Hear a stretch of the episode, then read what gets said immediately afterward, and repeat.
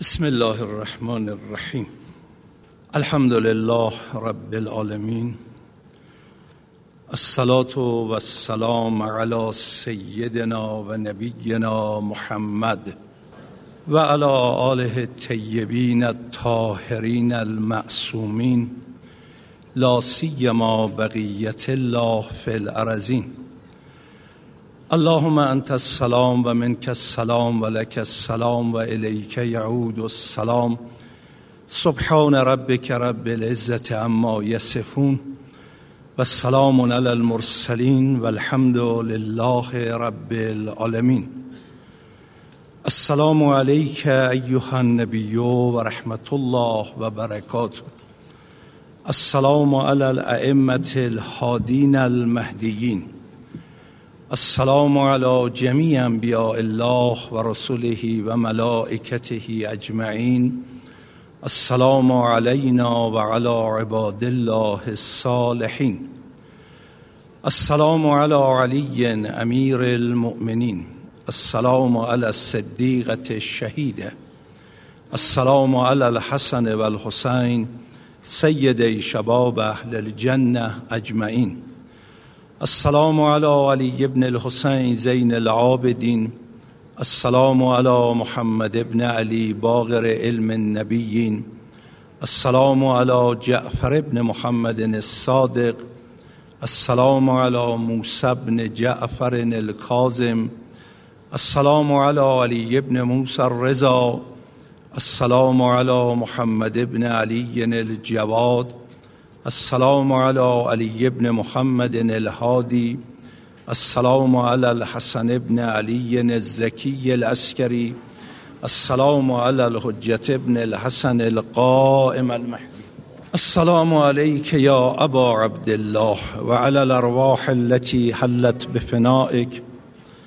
عليك مني سلام الله أبدا ما بقيت وبقي الليل والنهار ولا جعله الله آخر العهد مني لزيارتكم السلام على الحسين وعلى علي بن الحسين وعلى أولاد الحسين وعلى أصحاب الحسين قال الحسين عليه السلام أنا أدعوكم إلى كتاب الله وسنة نبيه فإن السنة قد أميتت والبدعة قد أحيت فإن تسمعوا قولي وتطيعوا أمري أهدكم إلى سبیل الرشاد بحث در این بود که موانع تحقق هدف انبیا چه بوده است و واقعه کربلا و واقعه آشورا فرمایشات ابی عبدالله الحسین و یارانشون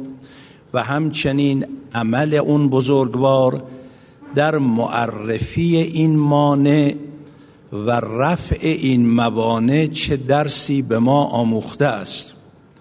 و عرض سندم یکی از موانع مهم تحقق هدف انبیا عدم معرفت صحیح نسبت به وحی و کارایی وحی است.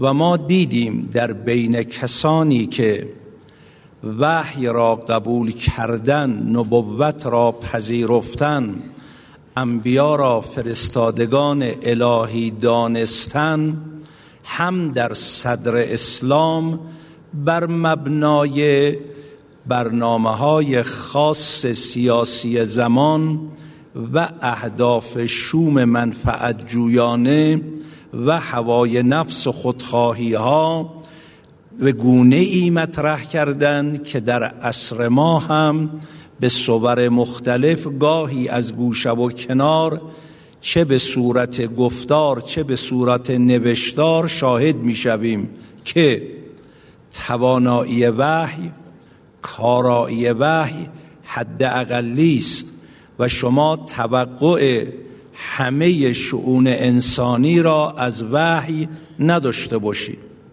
دیدیم که اگر قرار شود از دید قرآن کریم و نگاه دروندینی کسی رستگار شود باید مؤمن باشد و مؤمن باید مطیع خدا و رسول گردد. مطیع خدا و رسول باید موارد اطاعت را مشخص کند نسبت به اون موارد اطاعت اطاعت معنا پیدا بکند. وقتی حکم الهی را امر و نهی نبوی را و اون چه به عنوان شریعت و قوانین الهی که از طرف ذات اقدس الهی برای ما معین شده اون را در یک محدوده خاصی قرار دادیم برای همه شعون زندگیمون. مطیع خدا شدن پس معنا پیدا نمی کند. نه عقل این را میپذیرد نه شرع. لذا آیاتی را به اقتضای چند جلسه ای که وقت محدود بود با هم بحث کردیم. به عنوان نگاه درون دینی گرچه اگر عزیزان دقت میفرمودن در لابلای همون بحث درون دینی که به آیات و روایات پرداختیم نکته های ظریف عقلی بروندینی هم نهفته شده بود. اگر دقت میفرمودید روشن می‌شد. ولی علاوه بر آن مستقلا هم نگاه حکما نگاه متکلمین نگاه عرفا نگاه جامعه شناسان نگاه حقوقدانان در رابطه با وضع قوانین در نظام اجتماعی بشر را به عنوان بروندینی با هم دیدیم. فشرده بحث هفت شب گذشته چه شد؟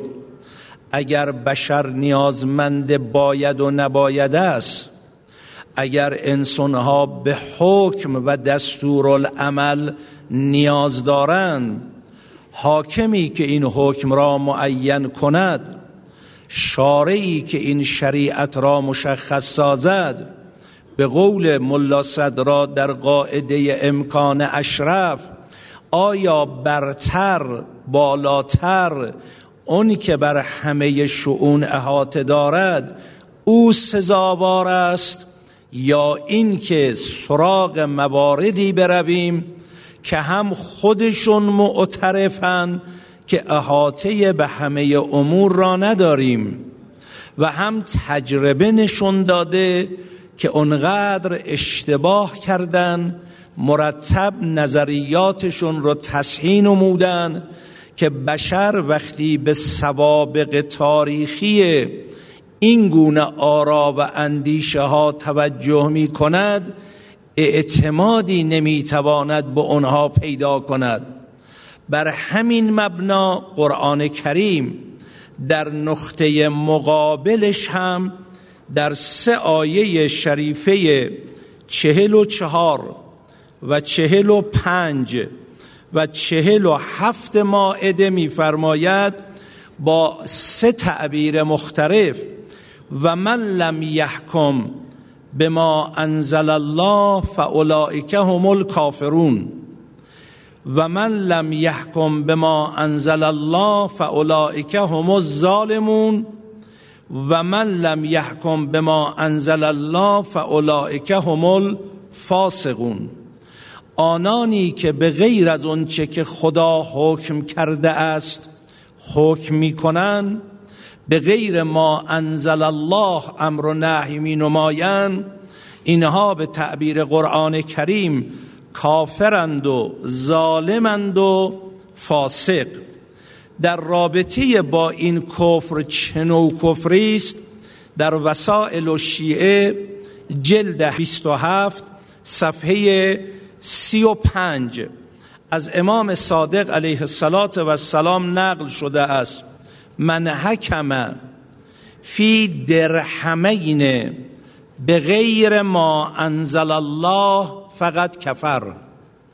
کسی که در مورد دو درهم غیر از اونچه که خدا گفته حکم ربابه دارد این کافر است.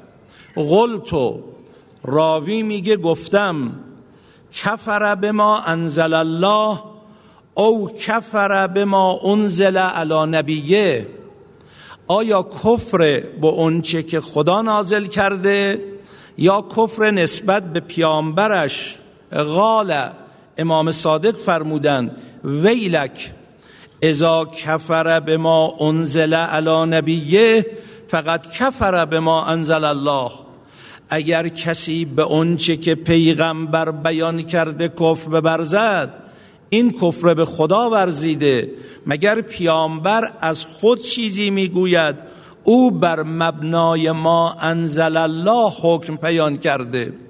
مجموعه این مطالب که گذشت به اینجا می رسیم اگر ما با نگاه درون دینی به اسلام نگاه کنیم و با همین مقداری که نگاه بروندینی داشتیم به اسلام نگاه کنیم نمی شود حکم حکیم ناقص باشد. یه نکته عقلی ظریفیه. فعل حرفائل به اندازه ارزش اون فائل ارزش دارد. اگر من انسان افعالی دارم گفتاری نوشتاری امر و نحی اقدامی و فعلیتی. چون من ناقصم امکان این که جاهل باشم هست و لذا فعل من فعل جاهلانه باشد این توجیه بردار است. اما اگر یک فاعلی نقص و جهل در او راه نداشته باشد فعل او فعل ناقص و فعل جاهلانه و فعل غیر کامل نمی‌تواند باشد. و لذا در تعبیر حکمت حکما بحث بسیار جانانه ای رو مطرح کرده اند و سخن هم سخن بسیار درست و بجایی است تحت این عنوان. که اگر ذات اقدس الهی را حکیم می‌دانید فعل حکیم باید از حکمت برخوردار باشد.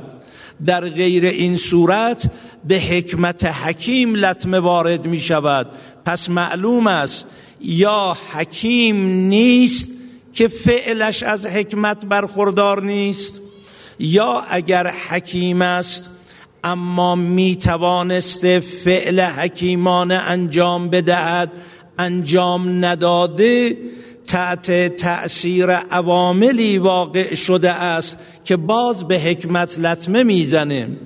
و اگر از دید قرآن کریم حکم الهی قرار برای سعادت بشر باشد جنبه اجتماعی انسان از جنبه فردی خیلی حساستر و مهمتره.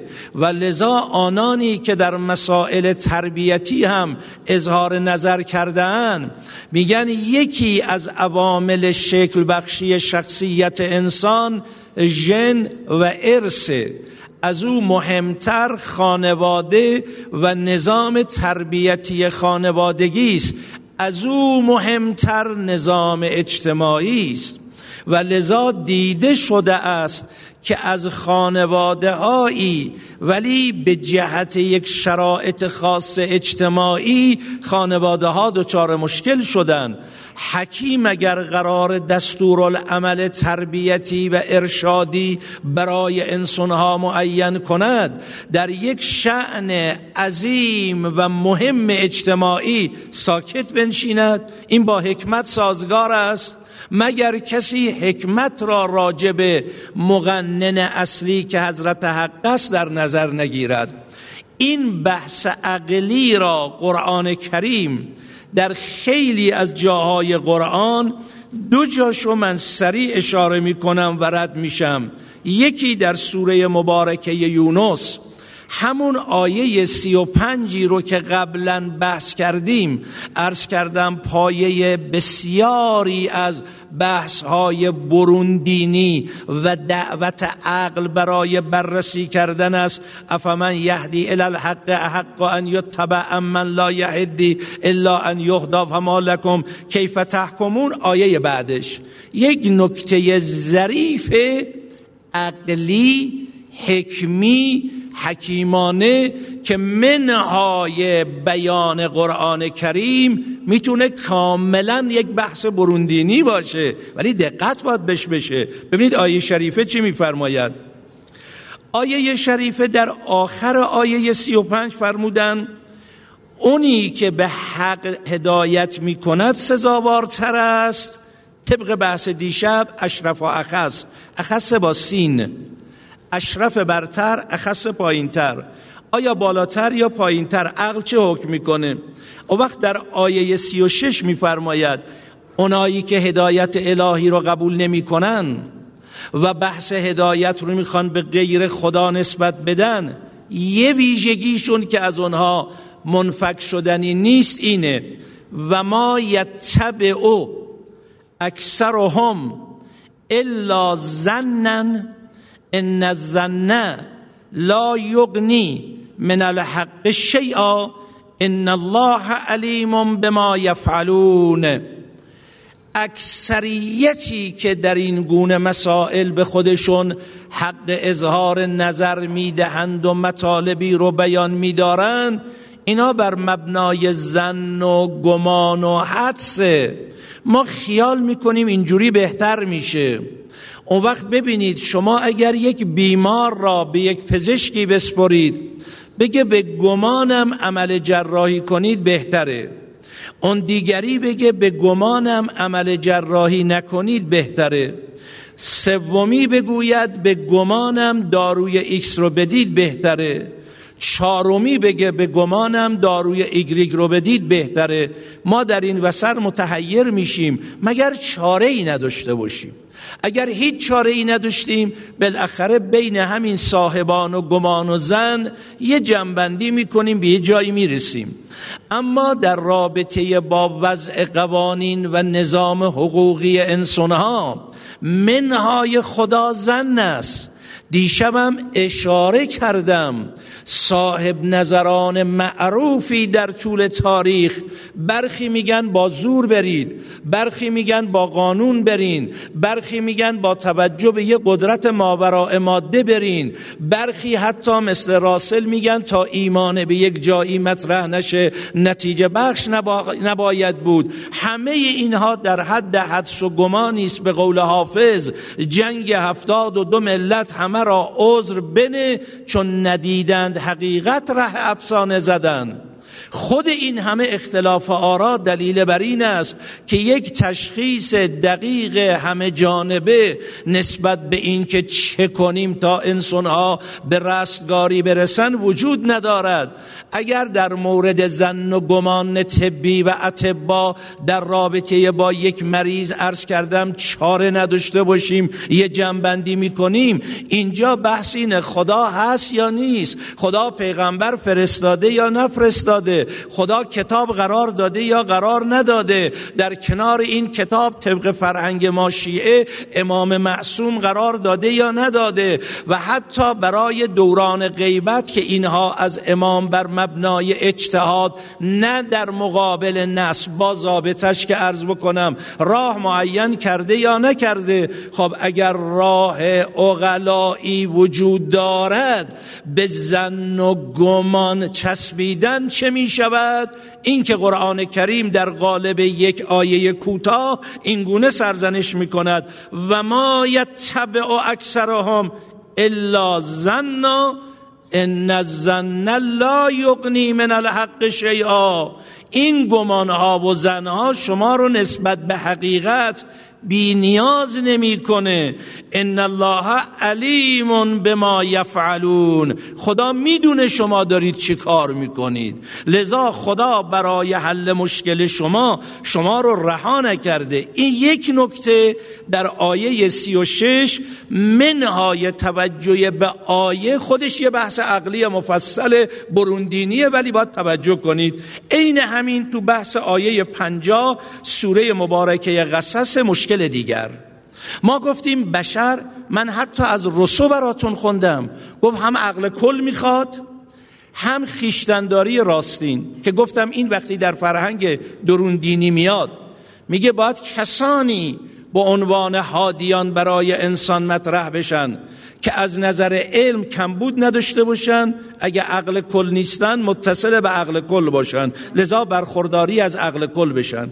اون خیشتنداری راستین گفتیم چی؟ گفتیم از آلودگی ها هوای نفس تعلقات شخصی خودخواهی هایی که دخالت بکند حق را آلوده بسازد از اینها دور باشن. که اوجش در فرهنگ دینی می‌شد چی؟ می‌شد اسمت و لذا در اون آیه شریفه ای که در سوره انبیا فرمود که و جعلناهم ائمه یهدون به امرنا بر مبنای لما صبروا و کانو به آیاتنا یوقنون. اینا همه بحث عقلی بروندینیه. منتها درون دینم مطرح شده که توضیح دادم. حالا این آیه در این رابطه چی میگه؟ آیه سی و شش یونس چی گفت؟ گفت زنه گمانه.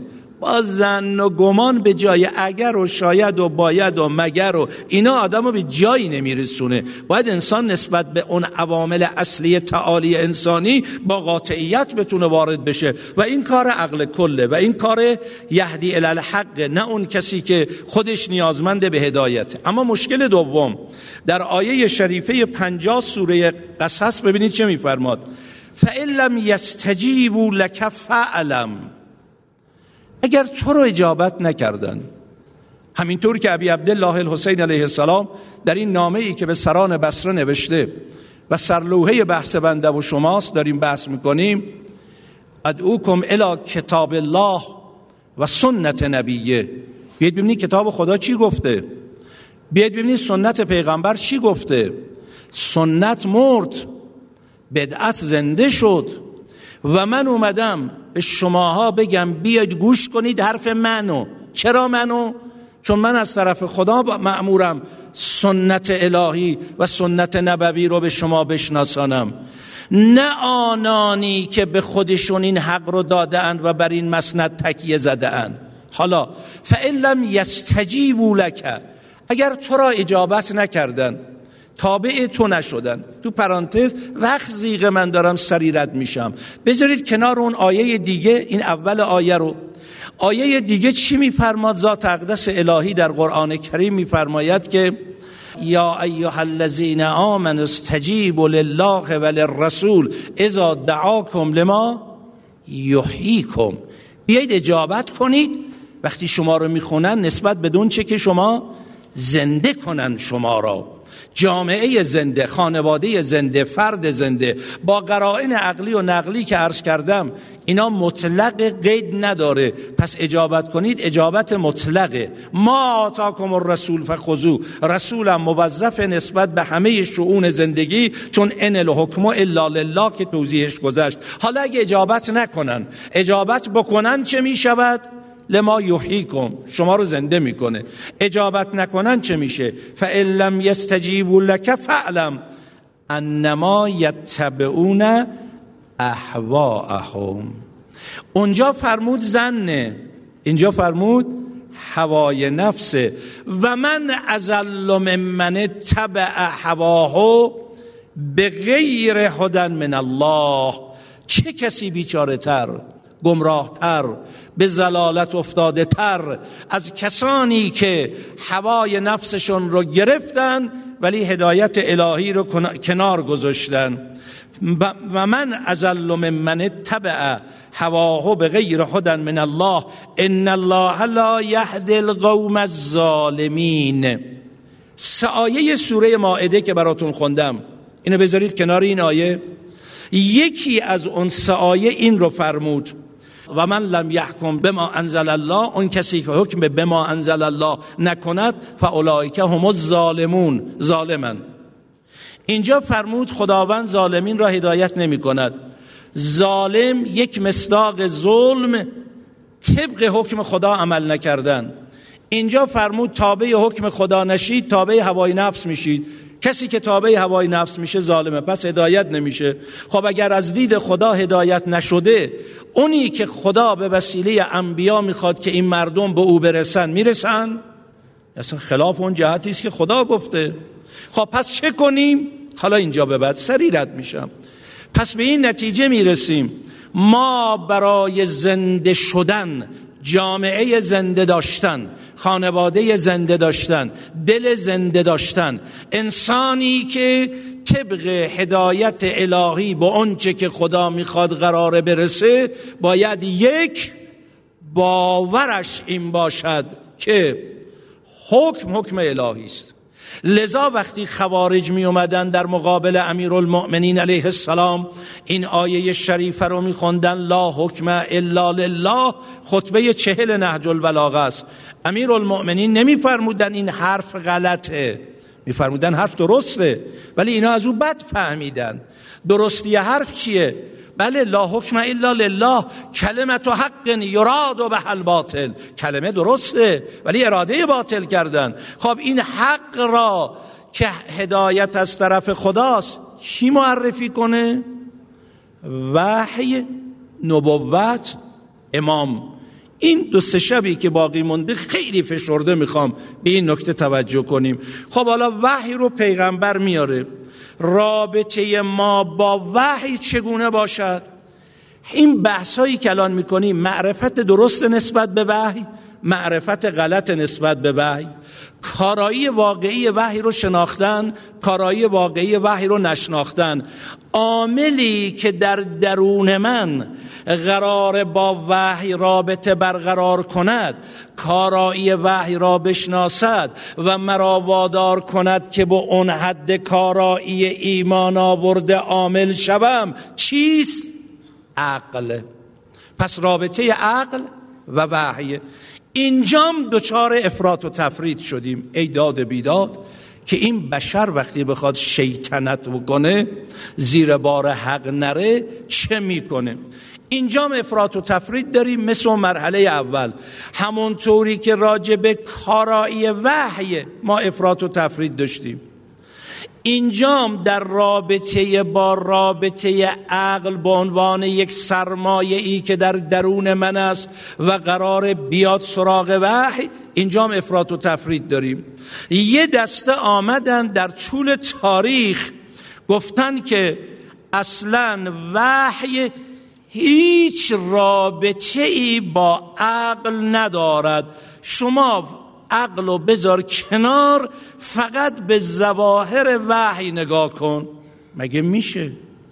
فقط یک دو نمونه می‌خونم. این خودش یه بحث یه دهه محرمه که وقت اجازه نمیده. گروهی از اشاعره در یعنی خود اشاعره نه گروهی. اشاعره در اهل سنت که گروهی از فرقه های کلامی اهل سنتن. گفتن حسن و قبه عقلی نداریم. هیچی عقل نمی‌فهمه. آقا این کار خوبه ما چی می‌دونیم این کار بده ما چی می‌دونیم؟ هیچی نمی‌فهمیم. فقط باید ببینید که خدا چی گفته. حالا جالب اینه که این حسن و قبه عقلی رو منکر میشن. اما نوبت به وضع قوانین و فقه می‌رسه افراطی میشن. میگن عقل حق جعل حکم دارد. چی شد؟ شما اونجا که گفتید عقل هیچی نمی‌فهمه. حسن و قبه شرعی نداریم. مخصوصا در جایی که عقل قرار نظر بده. گفتید چیزی نمی‌فهمه. ولی اینجایی که جایی است که عقل می‌فهمه که لا حکم الا لله حکم باید خدا بده. ولی اینجا چطور میگید؟ من خودم جبران می‌کنم. حالا این معلوم میشه چه نقشه پس پرده بوده.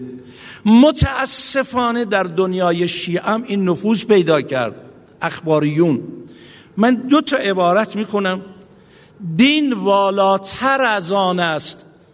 که با عقل محدود بشری هم سخن شود. ای وای. یعنی چی؟ اینکه تفکر قرون وسطایی مسیحیت علم با دین جمع نمی شود. وحی با عقل سازگاری ندارد. خب اگه وحی با عقل سازگاری نداره سرمایه ای که خدا به من و شما داده وحی رو خوب بشناسم. وحی رو تو زندگیم دخالت بدم. خب عقل که کاری نمی‌تونه بکنه پس چجوری با وحی رابطه برقرار کنم؟ یه برخورد خشک قشری جمودی احساسی خیلی زود تحت تاثیر هرچی بخواد قرار بگیره. تا این حد اگر احیانا میان ظاهر یک آیه یا روایت با بدیهیات عقلی تعارضی پدید آمد باید ظاهر آیات و روایات را بر حکم عقل ترجیح داد می‌دونین چی میشه؟ میشه داعشی ها شکل نیرویافته مسلحش میشه داعشی ها یعنی چی؟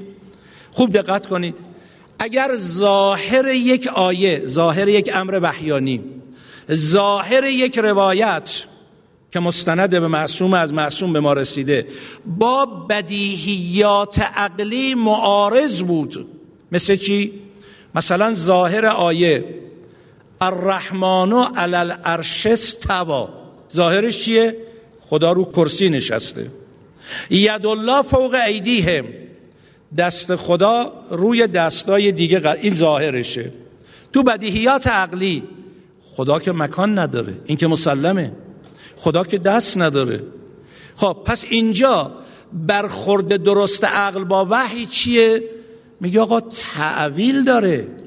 ما تو ادبیات هر زبانی تعویل داریم.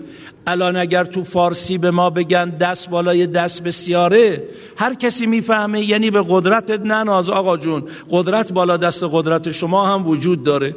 الرحمن علی العرش استوا باید معنای عقلیش رو بگیریم نه ظاهرش رو. یعنی چی؟ یعنی خدا بر کل هستی مسلط است. این تو بحث احکامم میاد. تو جای دیگه هم تو بحث اجتهادم میاد که حالا نمونه عرض می‌کنم. ولی وقتی اینقدر قشری برخورد کنن نتیجه به کجا می‌رسه؟ التفسیر و المفسرون نویسندش زهبی معروف. برای هیچ کس تفسیر قرآن مطلقا جایز نیست. اگرچه وی دانشمندی ادیب و دارای اطلاعاتی گسترده در ادله فقه نحو اخبار و آثار باشد و فقط می‌تواند به روایات پیامبر و صحابه و تابعین استناد کند. خب اگر عقل حق نداره قرآن رو تفسیر کنه خب قرآنی که نمی‌تونه بفهمه. قرآنی که نمی‌تونه بفهمه چجوری می‌خواد با اهداف مکتب وحی آشنا بشه؟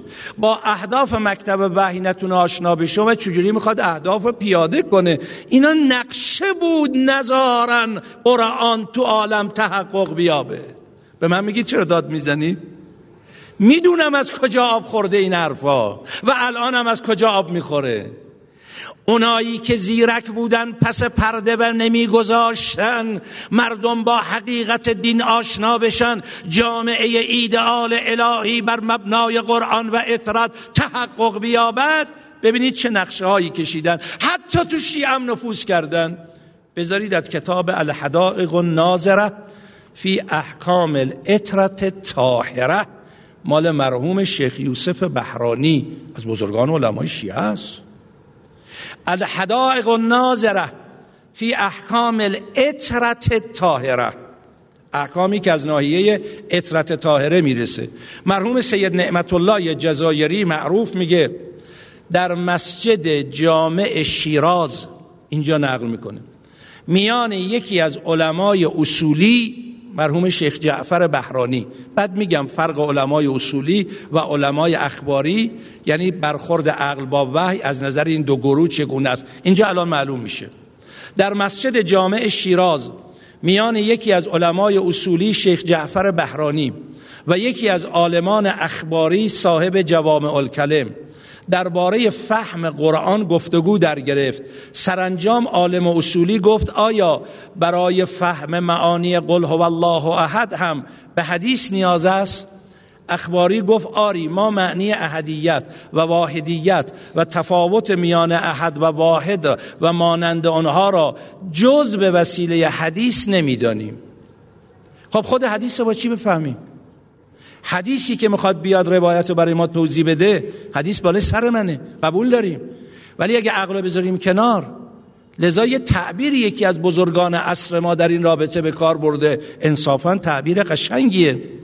میگه بعضی ها خواستن در تاریخ اسلام عقل رو کنار بذارن دیدن مثل اخباریون مثل اشاعره دیدن دوچار دور و تسلسل میشن.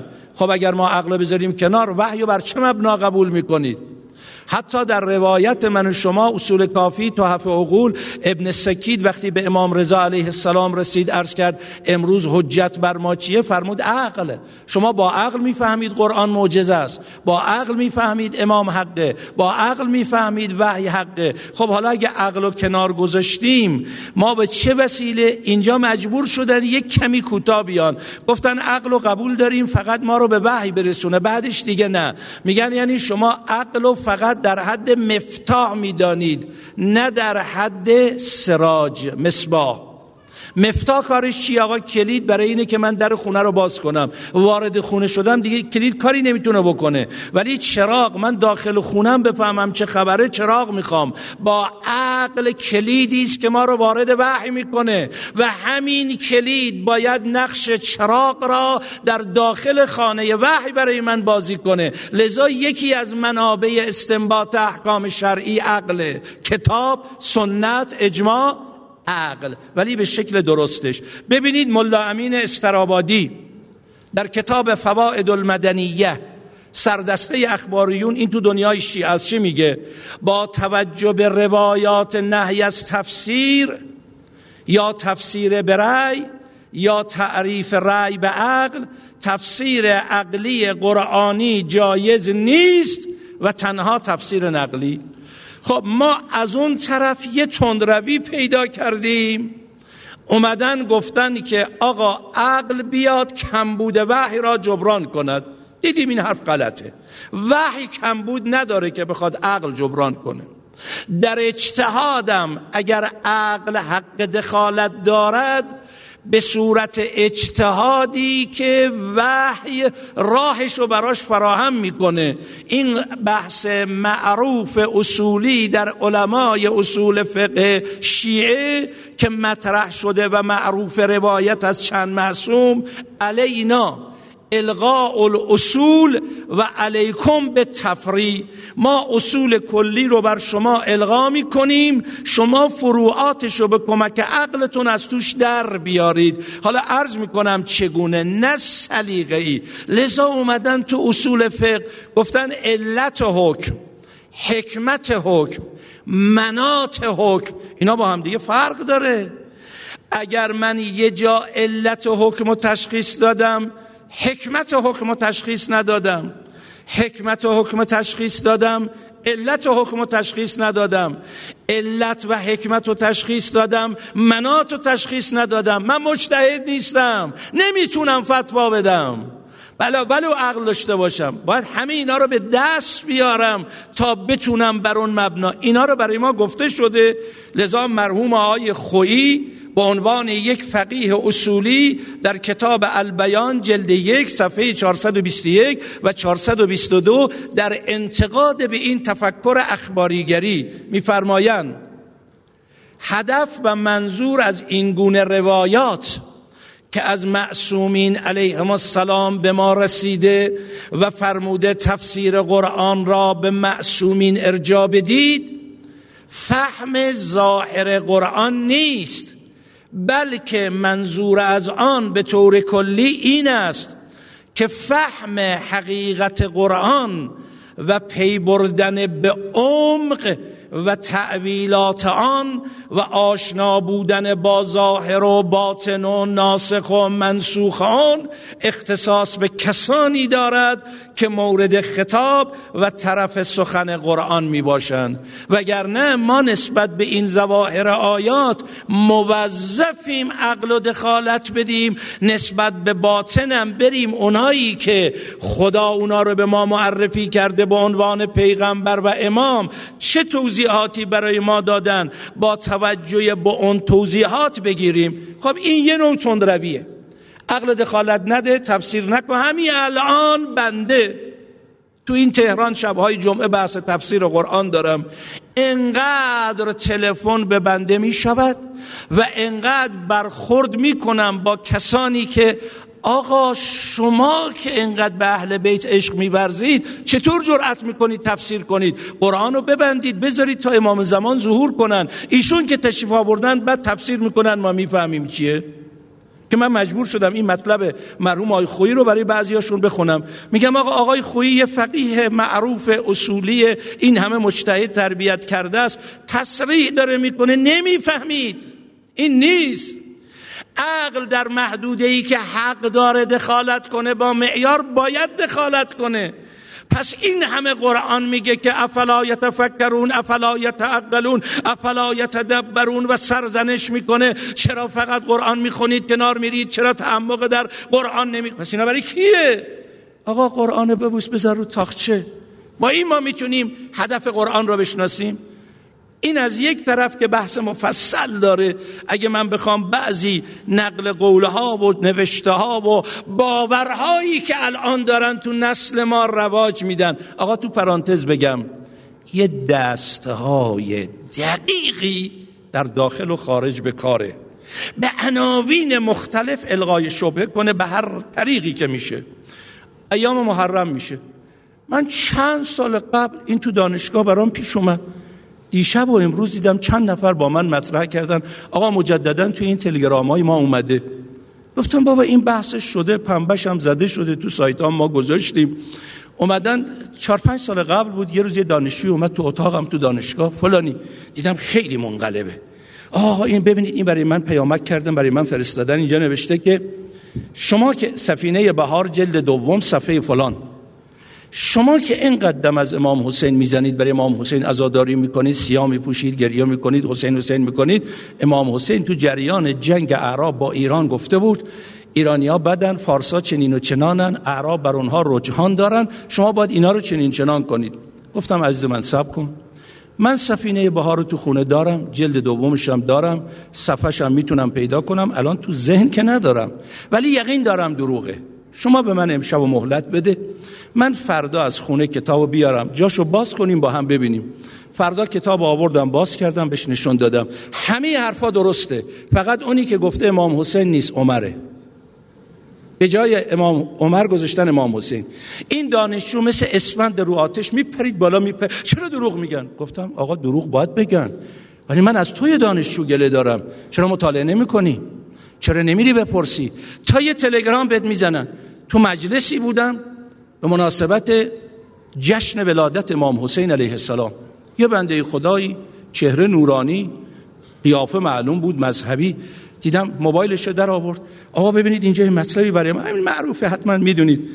خیلی هم توی سایت هم گذاشتن با یه شکل مسخره کننده ای یک پیرمرد واعظی رو بالای منبر نشوندن. صداش هم صدای خوبی نیست. یه جاهاییش هم کم و زیاد کردن. که آقا حضرت اسماعیل گوسفنداشو آورده بود تو سرزمین کربلا به چره از فرات آب نمیخوردن و اسماعیل گریه کرد. خدا گفت که این راجع به کربلاست. بعد شروع می‌کنه مسخره کردن. بعد زیرش میگه آخه اسماعیل که اصلا کربلا نبود. اسماعیل که از بچگی برده بودن تو سرزمین حجاز اونجا بوده. دیدی شیعه دروغ میگن؟ این آقا گفتم عزیز من سنتون چقدره؟ و بالای شست گفتم شما بالای 60 سالی اینو چند بار تو منبرها شنیدی؟ این ابراهیم نه اسماعیل. ابراهیم هم بله تو منطقه بوده. و اما اگر قضیه قدرت مافوق مادیه اونی که قرآن و قبول داره بر مبنای قرآن شما قضیه اصحاب کف عادیه؟ قضیه تخت سلیمان و بلقیس آوردن پیش سلیمان عادیه؟ قضیه صد سال به خواب رفتن و مردن و زنده شدن عزیر عادیه؟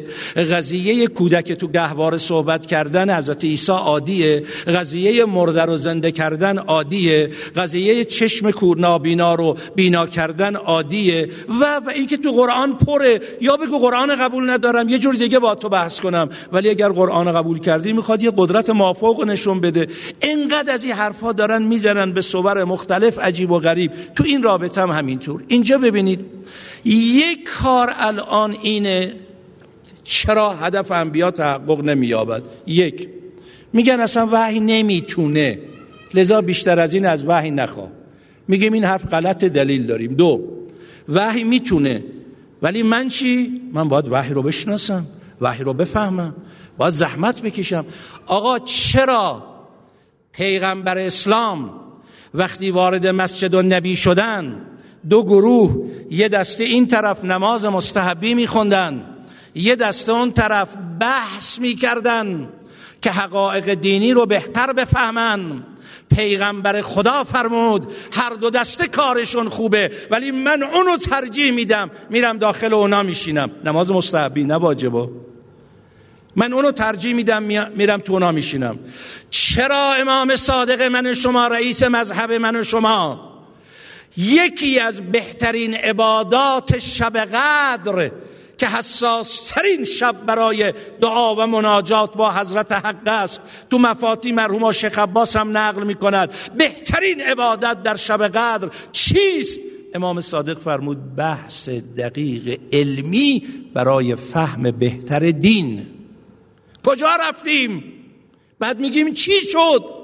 وقتی جوان دانشگاهی مرا استاد دانشگاه مرا پیرمرد شست ساله پا منبر بزرگ شده مرا با یک پیام تلگرام میلرزونن. ما چقدر رو دین کار کردیم؟ لذا داد امام حسین رو باید بلند کنیم. دو ایام محرم. چه شده شما را که به طرف کتاب خدا نمیاین؟ به طرف سنت پیغمبر نمیاین؟ چرا گوش نمی کنید من حسین پسر پیغمبر دارم. چی میگم؟ خب امروز گوش کردن به حسین کتاباشونو خوندنه.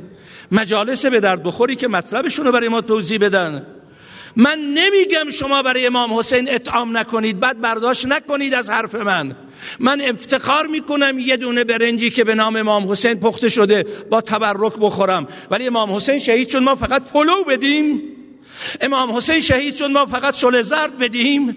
امام حسین شهید شد ما دسته هامونو تو باید دسته داشته باشیم اشتباه نشا این شعاره. ولی دسته آقا بگم چه کنم؟ روبروی زریح امام رضا علیه السلام مشهد. خواستم وارد بشم. از این در روبرویی که روبروی حضرت از صحن گوهرشاد میاد دیدم یه گروهی اینجا نشستن. ایام ولادت امام رضا بود. گروه های مختلفی اومده بودن. دیدم یه گروهی نشستن. مداهشون آروم آروم داره مداهی می‌کنه. یکی هی میگه که آقا بهش بگید زودتر این گروه بعدی هم باید مداهش مداهی کنه. اون یه کمی طول داد. من میشناختم بعضیاشون. یه سلام علیک کردم رفتم تو. زیارت کردم اومدم بیرون و رفتم. دیدم هنوز اینا نشستن. فردا تو فرودگاه اتفاقا اینا رو دیدم. دیدم یکی داشت به اون یکی میگو دیدی چقدر روی اون هیئت رو کم کردیم؟ نذاشتیم اونا خوب بخونن ما گل کردیم؟ ما هیئتمون برای روی هم دیگه کم کردنه. ما دسته برای توی خیابون آوردن که بگم دسته من از دسته شما جلسه من از جلسه شما سینه زدن من از سینه. آقا درد امام حسین این بود. ادعوکم الى کتاب الله و سنت نبیه و ان السنه قد امیتت و البدعت قد احیت. مرد سنت. بدعت ها زنده شده. دیگه زنده کنید سنت الهی را. ولی از کجا؟ از معرفت. خب حالا بیایم سراغ معرفت. دسته بعدی افراط از اون ور. گفتن نه نه نه عقل دخالت میدیم. ولی عقل چیگونه دخالت میدیم؟ ای داد بیداد از گذشته بخونم بعد بیام دیدیم ابن عبل حدید معتزلی خب یه آدم عجیبیه در تاریخ دیگه اهل فن می‌دونن. 800 سال قبل. شرحی بر نهج بلاغه نوشته شیعه نیست معتزلیه.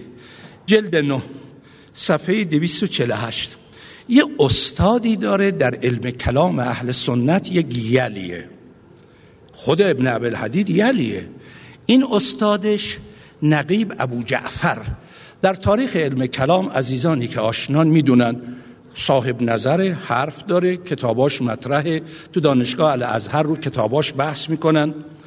میگه من از استادم نقیب ابو جعفر پرسیدم استاد من وقتی به جریان خلافت و جریان جانشینی پیغمبر نگاه می‌کنم می‌بینم نمیشه طبق آیات قرآن طبق روایات طبق سیره پیغمبر که پیغمبر جانشین معین نکرده باشه. و موضوع قدیرم موضوعی نیست. که ما بتونیم به این راحتی از او بگذریم. پس چی شده در صدر اسلام که این قضیه جابجا جا شده؟ شرح نهج البلاغه جلد 9 صفحه 248 از ابن ابل حدید معتزلی. ببینید چی میگه. میگه استادم گفت منم مثل تو عقیدم همینه فقط می‌دونین چیه؟ صحابه بعد از پیغمبر حق داشتن عقلشون رو دخالت بدن اگر اون چرا خدا و پیغمبر گفته صلاح نمی‌دونن عوض کنن. و این کارو کردن. شکل امروزیش هم می‌بینید دیگه. شکل امروزیش هم می‌بینید. اون در صدر اسلام بود. حالا به یه شکل پرزرق و برق امروزی هم داره بیان میشه. لذا اومدن در این رابطه. ببینید چه حرفایی که نزدن. مرحوم علامه امینی. رزوان الله تعالی علیه در القدیر جلد دهم. مفصل مواردی رو آورده که ابن حجر اسقلانی اون نویسنده معروف اهل سنت تمام کسافتکاری های معاویه را توجیه می‌کنه تحت این عنوان. میگه اجتهاد کرد. مجتهد حالا خوب دقت ببینید خطر کجاست؟ خوب دقت کنید. نگرانم وقت کمه دو شب دیگه بیشتر نیست. من چجوری بتونم جمع کنم؟ خوب دقت کنید. ما در بحث اصل اجتهاد بله. ما مثل اخباریون فکر نمی کنیم. ما مثل اشعری ها فکر نمی کنیم. ما میگیم عقل طبق اصول فقه ما شیعیان که اصولی هستیم و این سیره معصومین علیهم السلام هم به ما یاد داده میگه کتاب سنت اجماع عقل. حالا بعد اگه شد میگم مستقلات عقلیه غیر مستقلات عقلیه. عقل در چه انقدر این بحث شده انقدر بحث شده. قوقاست ولی خب حالا اونایی که دستی از دور بر آتش دارن می‌خوان همینجوری یا بکوبن یا رد کنن که قابل پذیرش نیست. میگه آقا اجتهاد درسته ولی با ضوابط اجتهاد. لذا ما در شیعه داریم مجتهد وقتی عقلش رو به کار می‌بره احکام الهی رو استنباط کنه اونجایی هم که عقل در مستقلات عقلی حق دخالت داره دخالت میده اگر حق و فهمید دو تا اجر داره. اگر حق و نفهمید یه اجر داره. به خاطر زحمتی که کشیده. اون وقت ابن حجر میگه معاویه چون اجتهاد کرد باید علی را بکشد. چون اجتهاد کرد نماز جمعه رو چهارشنبه بخونه. چون اجتهاد کرد اگر لازمه به بعضی اطرافیاشون فعلا شراب بخورانه. خلیفه اول اجتهاد کرد مالک ابن نبیره رو اونجوری بکشن. و و و. میگه اگرم اشتباه کرده باشه یه اجر داره. درست اونور. وقت می‌دونید کار رو به کجا رسوندن؟ المواسم و المراسم صفحه 83 محمد غزالی.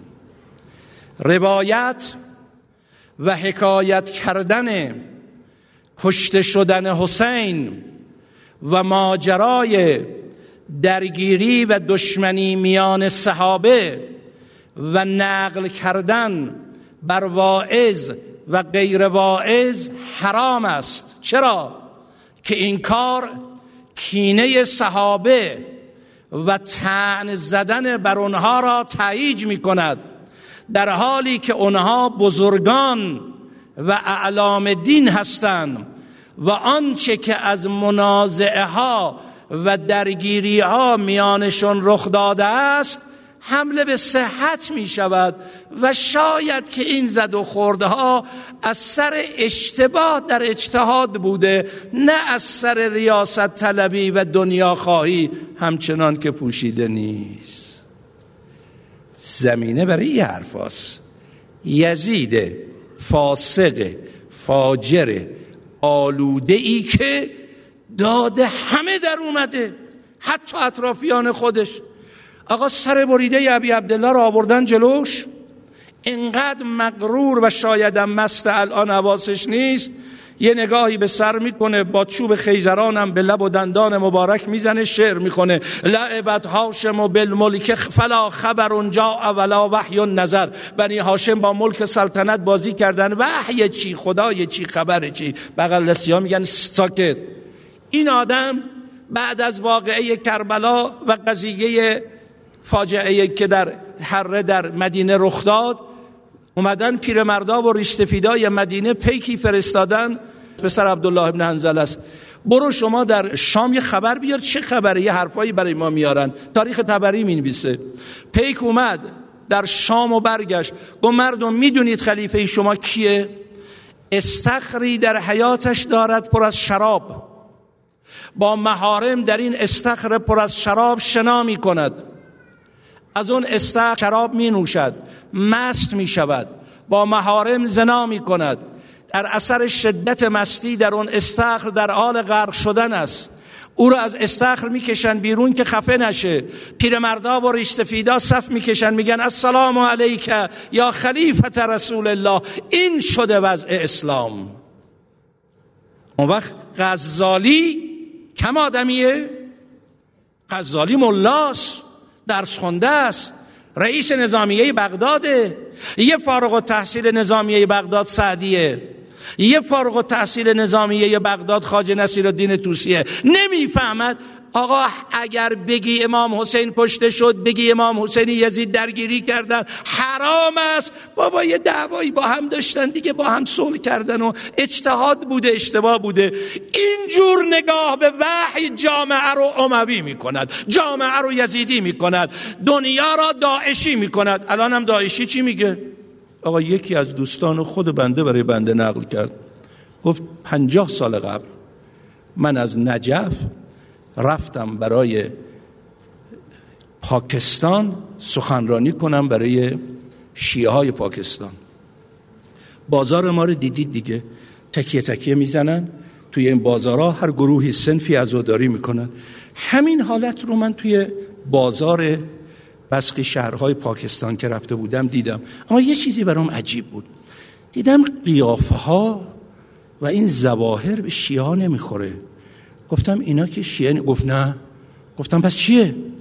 گفت هر سال تو دهه محرم وقتی مجالس ما پرپا می شد جوونهای اینها می اومدن تو مجالس ما می نشستن ما جنایاتی که یزید و معاویه و خلفای جائر انجام دادن مطرح می کردیم جوون فکر داره.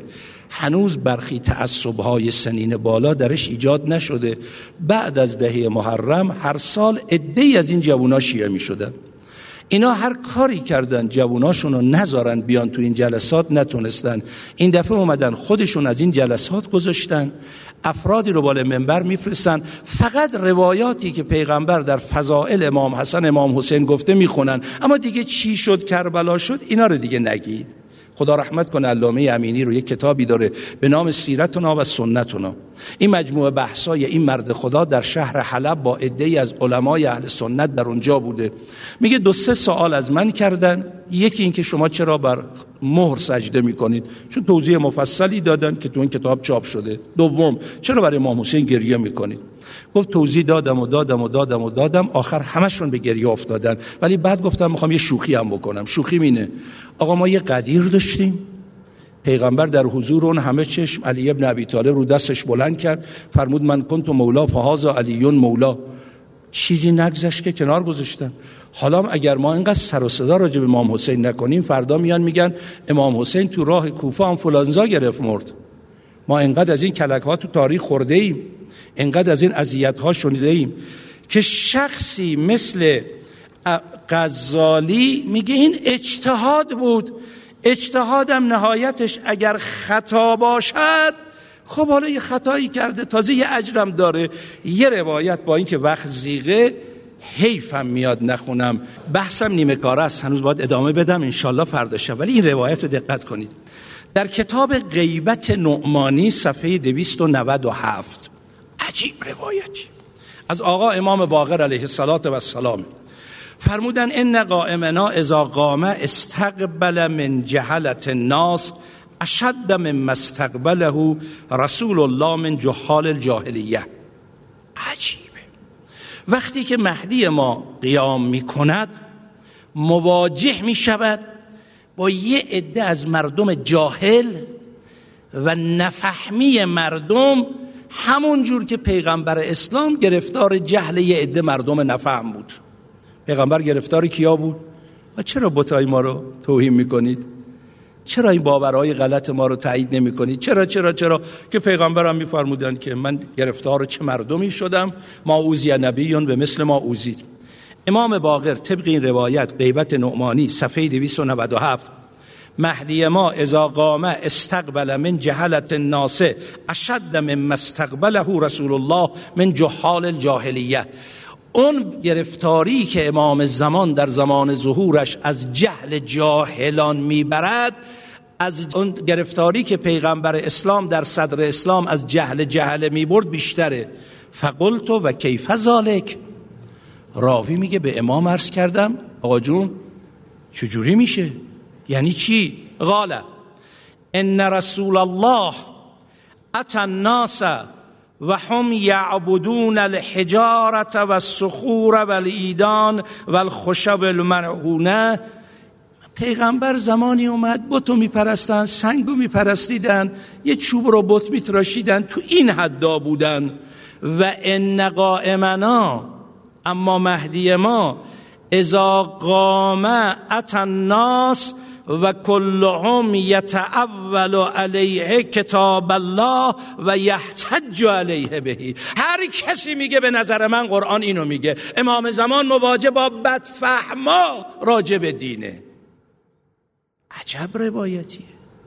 یعنی چنان بدفهمی نسبت به دین رواج پیدا کرده که امام پیغمبر چقدر رنج بردن تا بتپرستی رو از بین ببرن. امام زمان باید چقدر رنج ببرن تا بگن آقا اینی که تو میگی نیست. دین یه جور دیگه است. کلهم یتعول علیه کتاب الله و یحتج علیه بهی. هر کسی به کتاب استناد می‌کنه و احتجاج می‌کنه. کتاب اینو گفته کتاب حالا جالب اینه. طرف جلسه تفسیر قرآن گذاشته بود. ازش معلوم بود که هیچی بارش نیست. ازش پرسیدن که آقا سوره 572 قرآن چی میگه؟ گو اجازه بدید مراجعه کنم بعد بگم نمی‌دونست قرآن 114 سوره بیشتر نیست. مبادی اولیه دستش نبود. بعدش هم میگو بقیه نمی‌فهمن من می‌فهمم. این برخورد عقل با وحی با ملاک چگونه؟ اجازه بدید انشالله بقیهش رو فردا شب بتونم توضیح بدم ولی امشب اجازه بدید دیگه ایامشه یه درد دل بکنم بعد. آقا شما رو به جان علی اکبر که امشب شبشه مخصوصا جوونا آقا رو دینشناسی کار کنید مطالعه کنید کتاب بخونید. جلسات مفید برید. این درد نیست که توی جوان دهه محرم فقط دلت خوشه که سینه زدی. عرض کردم من افتخار می‌کنم سینه بزنم. اشتباه نکنید. ولی فقط اینه. فقط برم کجا ریتم سینه زدنشون قشنگه؟ کجا آوازای بهتر می‌کنن امروز دین امام زمان غریبه. امروز دنیا بسیج شده به صورت فکر. شما داعشی ها گروه مسلحشونه. ولی گروه پس پردهشون از داعشی ها خطرناکترن. نه اینکه داعش خطر نداره. گروه پس پردهشون از داعشی ها خطرناکترن. ولی من و شما یه شیعه باید تو این زمینه کار کنیم.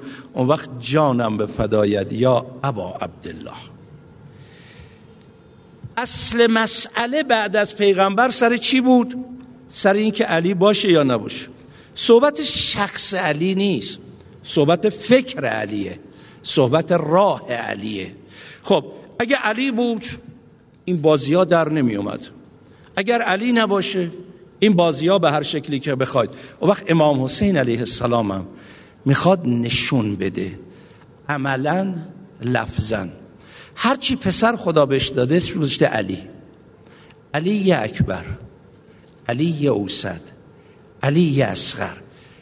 رخ بکشه وقتی هم که روز آشورا داره رجز می‌کنه و ابی شمسون و امی قمرون و انل کوکب و بین القمرین. می‌دونید بابام کی بود؟ می‌دونید مادرم کی بود؟ اون شمس قمر درخشنده دنیای اسلامی که و انل کوکب و بین القمرین و ابی شمسون و امی قمرون و انل کوکب و بین القمرین. حالا این امام حسین کار به جایی رسیده میگه باید برای روشنگری و شناسوندن دین حق من همه چیزمو بدم. خب تا اصحاب زنده بودن ادب فهم وظیفه شناسی نمیذاشتن احدی از بنی هاشم بره میدان. مگه میشه آقا؟ ما پیش مرگ شماییم.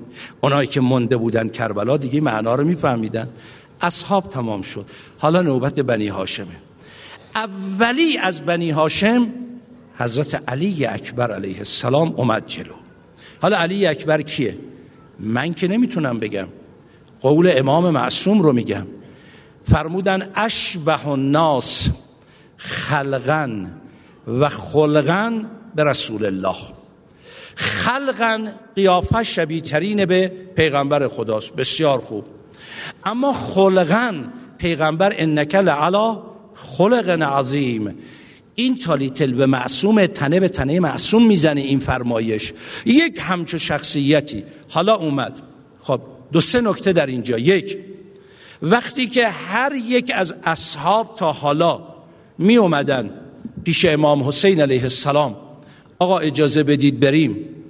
بعد از اصحاب در خود اهل بیت هم غیر از علی اکبر هر یک از یاران می اومدن حضرت طول می‌دادن معطل می‌کردن یه مقداری با اونها مطالبی رو بیان میفرمودن حتی اشاره می‌کردن بیعت از شما برداشتم. اگر می‌خواید برید برید. اما وقتی علی اکبر اومد چا اومد؟ امام حسین فرمود بابا برو. چیه قضیه؟ من فکر می‌کنم امان سامانی خوب فهمیده در این بیانش.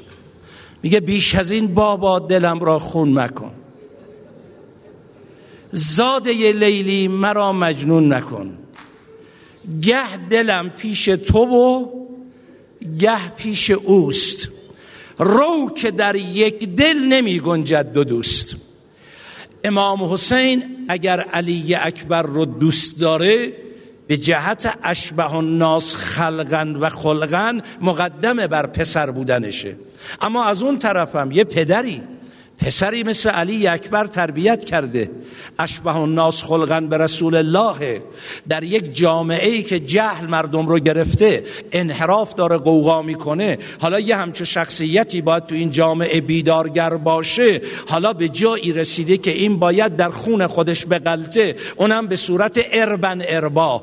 فقط یک ترجمه بکنم. اربن اربا رو به یه زمان خود خودمونی تر تا برم جلو. آقا یه تیکه گوشت رو بردارید. با ساتور انقدر بکوبید که وقتی می‌خواید گوشت بلند کنید بعضی تیکه هاش ازش جدا بشه. اینو در زبان عربی اربن اربا میگن. امام حسین می‌دونه که الان یک همچه انسان رشد یافته ارزنده اشبه الناس به خلق نبی که قرار مردم رو به طرف نبی بکشونه باید اربن اربا بشه. اما چون برای خداست میگه بیش از این بابا دلم را خون مکن. زاده لیلی مرا مجنون نکن. گه دلم پیش تو و گه پیش اوست. رو که در یک دل نمی گنجد دوست. به سر فوری رفت جنگ نمایانی کرد.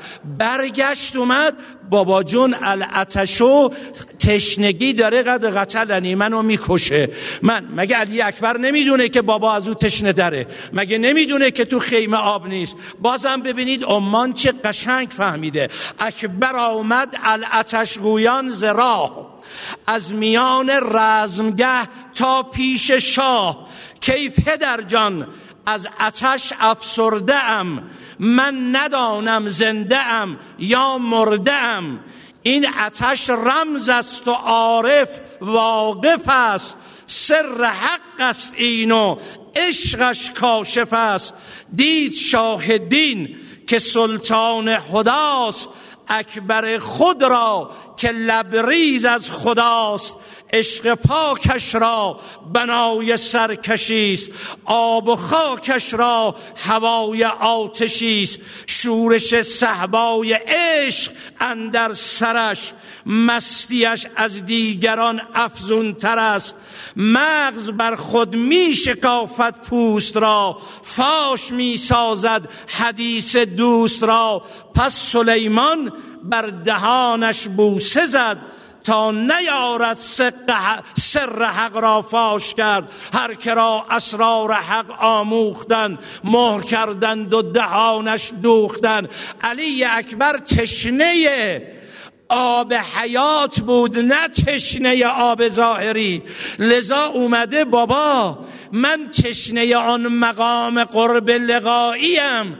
با این گونه رفتن آیا تایید شد اینکه زبان به دهانش نهاد؟ نه تنها تشنگی خود را به او بفهماند همون گونه که پیغمبر موقع جن دادن زبان به دهان امیرالمؤمنین نهاد حقایق بر او جاری شد. یعنی علی رسیدی به اونجا که میبایست برسی. حالا علی اکبر برگشت. این دفعه دیگه یه جور دیگه داره میجنگه. همینجور که شمشیر می‌زد و میآمد. اونا می‌دونن این علی اکبر حسین است. هرچه عقده با علی داشتن همه رو جمع کردن آماده بشن اومدن یک شمشیری بر فرق علی اکبر زدن. علی خم شد.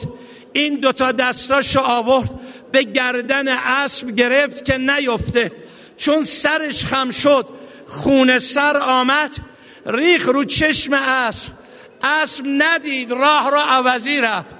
به جای اینکه به طرف خیام ابی عبدالله بیاد به طرف دشمن رفت. دشمنم هرچه کینه با علی داشت. اینجا بود که اربن اربا شد. با شمشیر زدن با نیزه زدن با خنجر زدن. یه وقت صدا زد بابا حسین. منم رفتم. امام حسین اومد. از از پیاده شد. اما زینب دید دست به کمر گرفته. امام حسین یک خیمه ای رو درست کرده بود. یکی یکی بدنها رو می‌برد تو خیمه میذاشت. اون همه شهدای قبلیشو برد. ولی حالا وقتی اومد رو بدن علی اکبر گفت جوالال بلی آشه بیایید علی را بر در خیمه رسالی خدا داند که من طاقت ندارم. علی را بر در خیمه رسالت ارباب مقاتل نمشدن یه وقت دیدیم یه بانوی بلند بالایی. ای به سرش می‌زنه به زیرش می‌زنه. واقعا